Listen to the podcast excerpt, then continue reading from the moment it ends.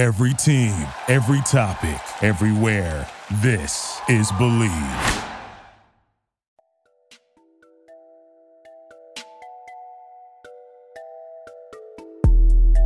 With shoppers buying everything online these days, getting those holiday gifts for family and friends is going to be harder than ever. But no need to worry because our friends at Seattle Shirt Company have got us covered. Jay and the team have an unbelievable selection of NFL and NBA jerseys for everyone on your list.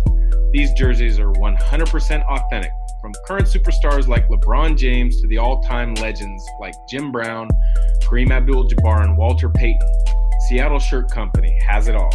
And right now, for our listeners, we have a special one time only pre Black Friday Cyber Monday deal.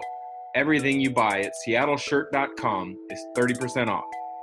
So head to seattleshirt.com and enter the code BLEAV, B L E A V, at checkout for 30% off your entire order.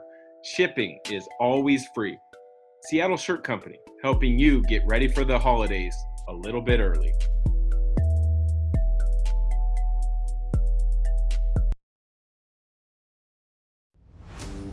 The ISO with Dan Dickau and SB Live Sports, brought to you by the Bleav Podcast Network, the number one podcast network for professionals.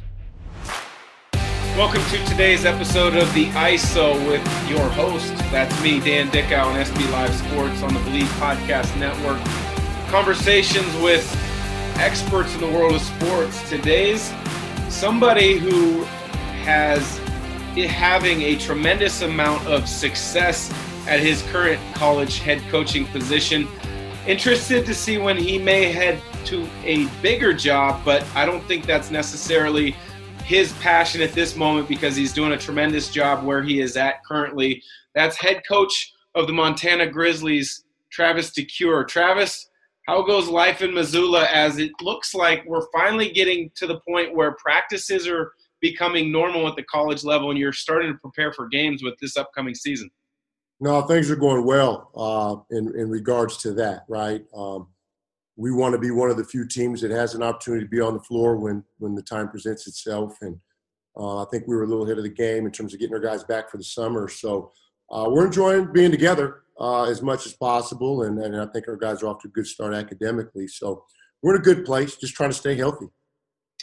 Well, staying healthy is is always of the utmost importance at the college level. And this year might be a little bit more of a challenge because of the COVID pandemic and having to really make sure that you stay on top of everything. The Big Sky Conference just released their schedule a day or two ago, and it was really interesting how the scheduling for that league came about. 20 league games, if I'm not mistaken, this year. But they're taking out a lot of the travel by having back to backs with the same team at the same location. I thought that was a unique approach, and I think that might be something that might be beneficial in allowing the Big Sky to get all 20 league games in with no hiccups this year. What are your thoughts? No question. I, you know, and, and I wouldn't be shocked to see a couple other conferences go that route. I we've heard on the East, the South, and the West uh, where that's on the table. Um, we looked at quite a few different things. You know, pods uh, were, were, an option that might create gaps uh, to make up games that, that, get postponed. And, you know, I think the biggest thing for our conference was the testing on the road, um, the potential positives on the road, and, and how you handle those. So, minimizing how many different locations you have to go to over one weekend was really the biggest uh, impact in terms of the decision. So, and obviously, you want to cut some costs as much as possible and minimize flights. So, I think this was the best case scenario um, with the parameters that were surrounded, um, that were used to surround the, the decisions. Uh, and, you know, our guys would be safe, I think, in, in this situation more so than some others.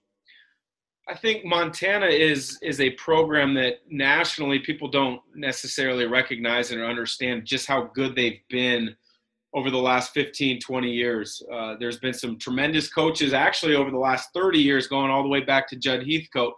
But you played at Montana, so it, I can only imagine it makes things a little bit more special for you to be the head coach at Montana.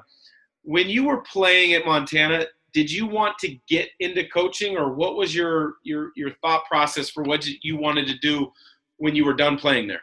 It hadn't crossed my mind. Uh, my father was my was my coach growing up, um, and then during high school he coached my my summer AAU teams, and and so I experienced his relationship with a lot of my friends, and in the summers when I'd go home, he'd have me coach one or two of his events, one of his tournaments with his team from time to time. But I, I never really felt the bug until I graduated in '94. Uh, Blaine Taylor presented it to me, who, who, was my head coach at the time. That didn't work out. Went back home and thought, you know, I'd get into some sort of business or whatnot, and uh, needed some money. And Ed Pepple calls me and has me work his camp uh, in the summer, which paid well, and one thing led to another. So, you know, it was hard to say no to him uh, when he had a position open for the freshman team, and thought it'd be a one-year deal, and never looked back since. Well, Ed Pepple is uh, is a well-respected and known name in, in Washington high school basketball circles. Uh, unfortunately, he passed a month or so ago, and the, the, the impact that he had on people, both players and coaches in the state was, was tremendous. You played for him in high school.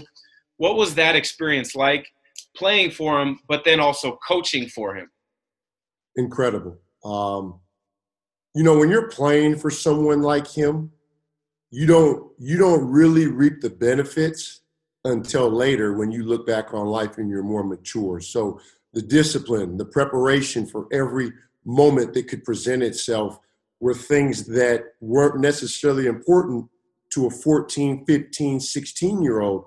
But when I returned at 23, 24 as a coach, I found myself preaching those same things that were being preached to me.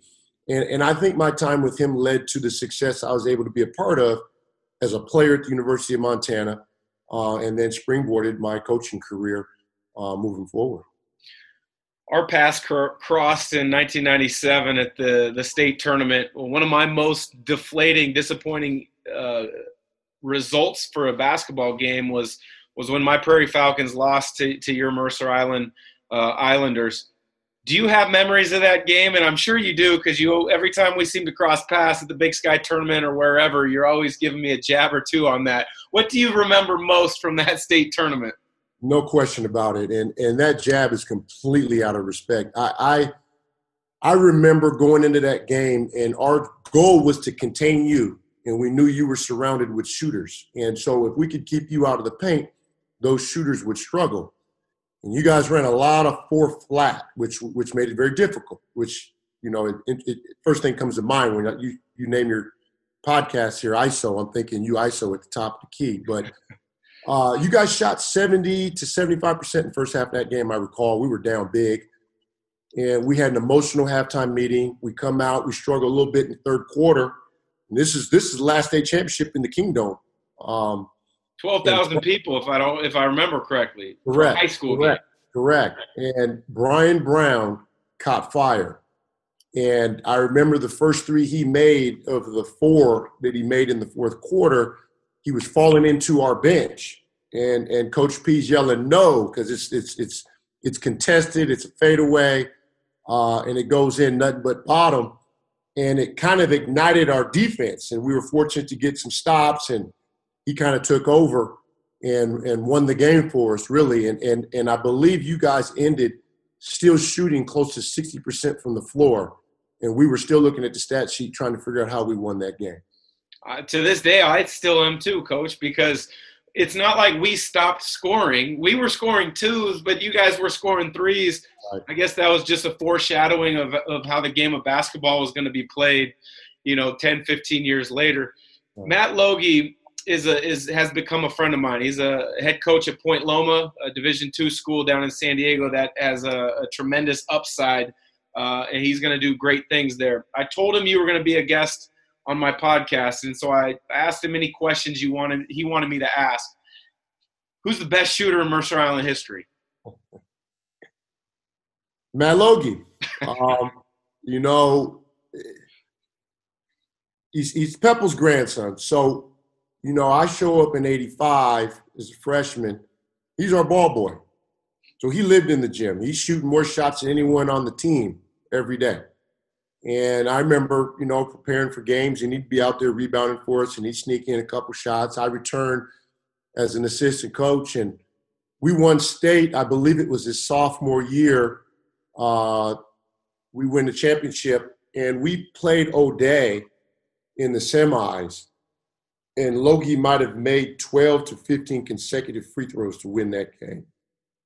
Um, and I believe to this day, he's still Lehigh's all-time leading three-point shooter and percentage-wise as well. So he's got a lot of stats to say to, to you know behind that rep, but I'm sure he just wanted to hear someone say it. I think you're right, and and you knowing him probably even better than I do, uh, I'm sure that's bringing a smile to his face. So you get the coaching bug and the passion for it by spending time around Ed Pepple in that Mercer Island program. You, you then move on to the junior college ranks before your coach from Montana, Blaine Taylor, gets you to go back to the, to Old Dominion on the East Coast. At any point in a coach's career, when you're an assistant, you've got to start thinking, "Man, I love this. I love the game prep. I love the the, the scouting report prep, the practices." At what point did you really think that I want to be a head coach at the Division One level? And then at what point did you think you were going to get a true opportunity? You know, my my transition was a lot different than most people. I, I think a lot of guys would go to Old Dominion just to be at the Division One level. I, I, was enjoying my time at, at Green River. I had really good teams. We won a lot of games. I was a head coach. It was the first time in my coaching career I could choose my roster. And there were some things in, in, in, in, in the works to kind of make the situation better.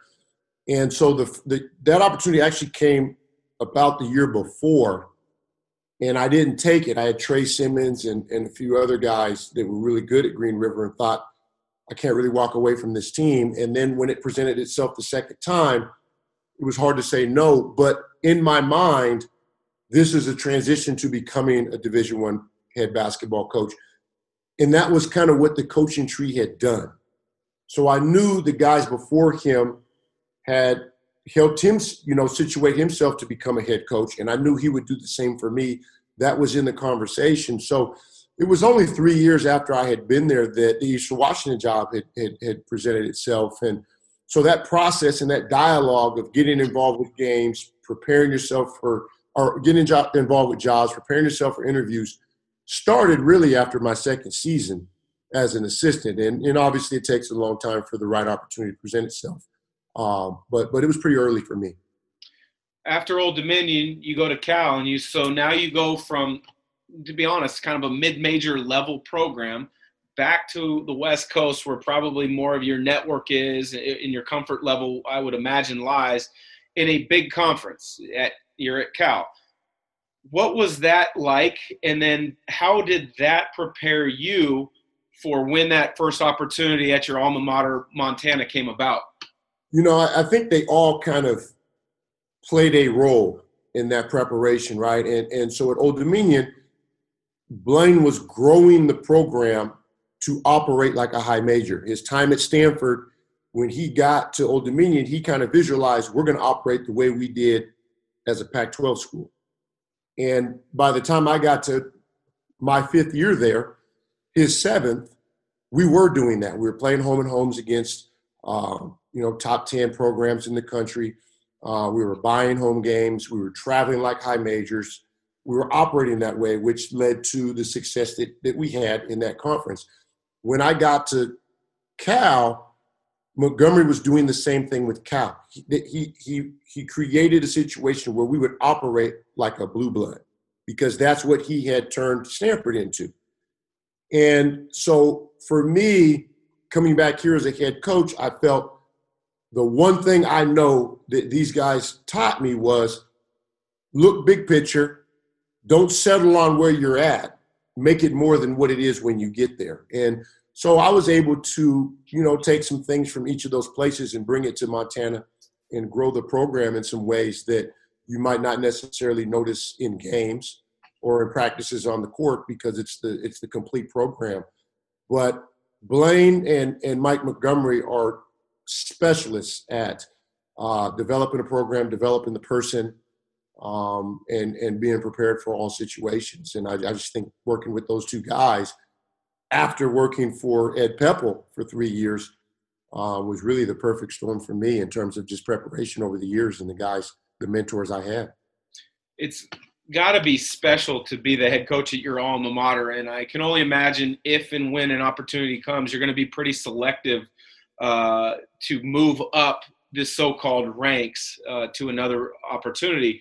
But when you look at the the Montana basketball coaching tree, and it's pretty darn impressive. You look at the Judd Heathcote, who was there before. Obviously, he had tremendous success at Michigan State. But Mike Montgomery, Blaine Taylor, who you had mentioned, but then you you've got Stu Morrill, who was at Utah State for a number of years, that doesn't get the amount of credit that I'd probably think he should.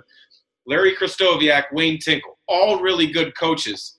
How much pride do you have that you were selected to keep that pride and tradition going? A ton. Um, you know, and, and I, I, had an assistant coach I worked with at Old Dominion. He, would always tell me, don't worry about all these other jobs. Your first job's going to be at Montana. And you know, you're in denial a little bit. Nah, there's, you know, there's all these things. And, you know, at, at the time, Wayne was here and was having success. And I'm telling you, I'm telling you, it's going to be Montana. And, you know, I always tell the stories in recruiting or in, in normal conversation about the group I followed because I got a phone call the day after I was accepted the job from Mike Montgomery saying, don't screw it up. right. And the reality is, it's almost impossible to not look at it as you screwed it up because of the shoes you have to fill. You know, Judd Heathcote, Mike Montgomery, Hall of Fame, right? Um, Judd Heathcote has a national championship. Mike Montgomery's been to Final Fours. Stu Morrill has the highest win percentage. If you look at all the places all these guys have been, of all of them, and and you know he had a 25 win team that went undefeated in non-conference in the WAC one year and didn't get an at-large bid. Um, Blaine Taylor's got the highest win percentage at both Montana and Old Dominion, and at some point in time became the all-time winningest coach at each spot, which he still is that at Old Dominion. You look at Larry Krystkowiak, he and Judd are the only two to win a tournament game from Montana. Um, and then Wayne comes in and he breaks everyone's records. He's got the most wins. Um, you know, he, he had been to the NCAA tournament more than everyone else. And so I get here and I, I don't know what I can do that hadn't been done. Um, and so that's when I kind of looked at some of the things off the court and, and, and, and tried to do some things a little differently. But I, I think what's been special about it is this is a place where winning is a tradition. You can do it your way as long as you don't lose sight of what this is. And you kind of have to be a grizz to understand, understand what I'm saying. So it's a special opportunity, and, and, and I'm fortunate to be here. And it's why it was so hard for me to say no when it was offered, and it's been hard to leave. Well, I can sense and hear in your voice the tremendous amount of respect that you have for the coaches that came before and the love for, that you have for, for Montana and the basketball program. And in doing that, obviously, you're then going to put forth 100% effort. I've seen you coach. You coach with a passion, a dedication to your players but you have to find players that fit your vision for the program. And, and not too many people realize how difficult that is in the big sky. And the reason being, in my opinion, is so many people grow up on the West Coast thinking Pac 12, Pac 12, Pac 12. And there's nothing wrong with that. But you have to kind of sift through players' kind of thought process and figure out who's going to fit your vision, but understand that maybe they're going to have a much better individual career at Montana, where they're a big part of chances at winning uh, conference titles, getting to the NCAA tournament, and being a bigger piece of that as opposed to maybe just trying to get a few minutes here or there. What's your message in recruiting when you see that as being the case probably quite a bit? Do you want your cake and eat it too? You, you know, and, and that's a, a, a, true reality. So many coaches make promises they can't keep. Playing time, um, shots taken, points scored, style of play, things that really don't matter that much early, as, as much as these kids want to hear it. And they want to get on the floor early. And, and I think for those guys that are those tweeners that potentially could play in the Pac 12 um, for the middle of the pack down, potentially play in the Mountain West, but maybe not necessarily for those teams that are competing for championships. And they might need to wait a year or two to actually get into rotation. You come here, you got a better shot at getting into rotation in a winning situation. Um, you know, we've we've got I think I believe it's six championships in ten years as a program uh, between Wayne and myself. And when kids first thing they tell you they want to play an NCAA tournament. Okay, well let's look at the list of schools from the West Coast that play an NCAA tournament, right? And you've got the short list of teams that go pretty much every year. Okay, but there you have offers from them. No, okay, let's take them out. Now let's look at your list. And of the teams that you're being recruited by, who goes to the tournament the most? And let's look over a period of time. Are we telling you if you come, we'll win a championship and we'll go to the NCAA tournament, or are we ask you to come be a part of it? And normally, when they say we're asking to come be a part of it, they don't have a long list of those types of schools on their list that also have an opportunity to compete playing time right away. So I, I think it's a perfect combination for a lot of those kids that have a chip on their shoulder because the blue the blue bloods on the West Coast didn't offer them a scholarship, and nothing nothing more fun than coaching an angry young man. and I've seen your team play on the defensive end. Angry is a great way to describe it, but with a controlled anger tied in with, with the, the philosophy or the game plan that you guys have set forth. Right. Yeah, I also want to pose the question, and I've done this to a number of other coaches I've talked to uh, for this podcast. Season ended last year very unexpectedly. I was actually set to travel to Boise to cover the Big Sky uh, title game for Westwood One Radio you guys, along with Eastern Washington, were probably the two favorites to play in the title game and have a chance to go to the NCAA tournament. With the unexpected end of the season and not knowing when you were going to be back with your team, how did you improve as a coach between that time and now that you can get back on the floor with your players? Um, you know, you improve a lot of ways, right? You, you educate yourself, books, videos, conversations with other coaches, um, but nothing better than experience, actually doing things. And and I, I think I improved the most off the court, um, handling adversity off the court, managing change in a short period of time. You know, like I say, I learned from the guys before me about being prepared for every moment that could present itself within a game and within your program but we got hit with some things we couldn't prepare for. And so to dig yourself out of those types of holes um, was a learning experience for me. Um, and, and, and, so I, w- I got a chance to maybe strengthen myself in that regard. Um, and then X and O wise, basketball wise, a lot of conversations um, with a lot of coaches, a lot of Zooms, you know, just talking program, recruiting, development. And I watch a ton of YouTubes. I just love watching coaches um, discuss how and why they do things. And every summer, I might pick one or two areas that we can get better at, or I can get better at. Um, and so I just had more opportunities to do those things. Every athlete or coach typically has one person that they can really kind of point to and say, he's my mentor, she's my mentor. We had a conversation, or, you know, they were a part of an experience that really helped shape or mold me. Is there one coach that stands out to you and what would that message have been that kind of propel you on the path to become uh, the coach that you are today? I have four. If, if just in terms of how my how this thing took place for me you know ed Pepple, blaine taylor mike montgomery but my father has always been the backbone to this deal and and i've always pick up a phone, hey. But basketball wise, program development, my preparation, my growth as a coach, Blaine Taylor. Um, he's the guy that I don't make very many tough decisions without having a conversation with him or a long text. Um, and I might not always go the same direction he would, but I always I enjoy presenting it to him. And I, I think one of the best things with my for my relationship with him is he doesn't necessarily see everything the same way I see it, but he understands how I see it. And so he has he has a very good feel for his perspective and mine when we have that conversation. Give me a quick preview uh, of what people can expect from Montana this upcoming season in the Big Sky. Grant, it's a shortened season. Uh, teams can only get up to 27 games, Uh, there's a number of interesting multi-team events. Teams are leagues are finally pulling out their schedules. Uh, what do you expect and hope to see from from your team this year? Uh, strong, precise execution on offense has always been our strength. Uh, we would expect that to be the same. Um, a little bigger than we've been in the past, so we should be better in the paint than, than we have been in terms of depth.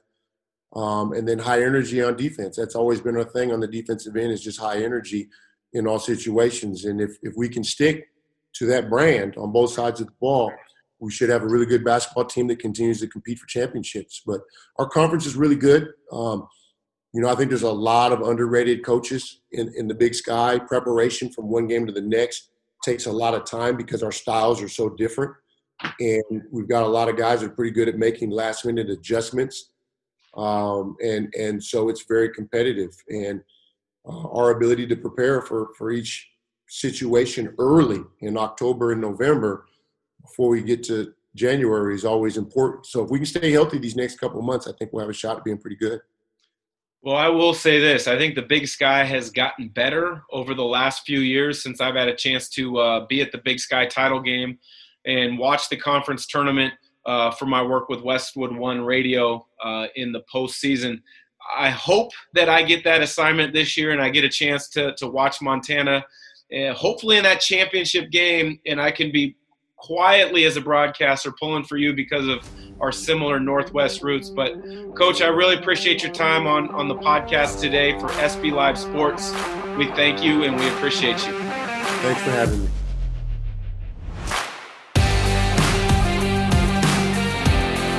The ISO with Dan Dickau and SB Live Sports, brought to you by the Bleav Podcast Network, the number one podcast network for professionals.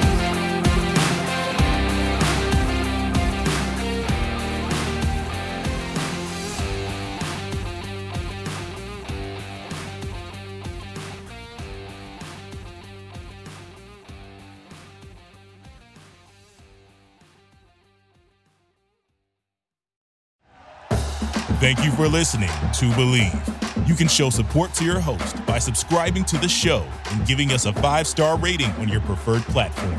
Check us out at Bleav.com and search for B L E A V on YouTube.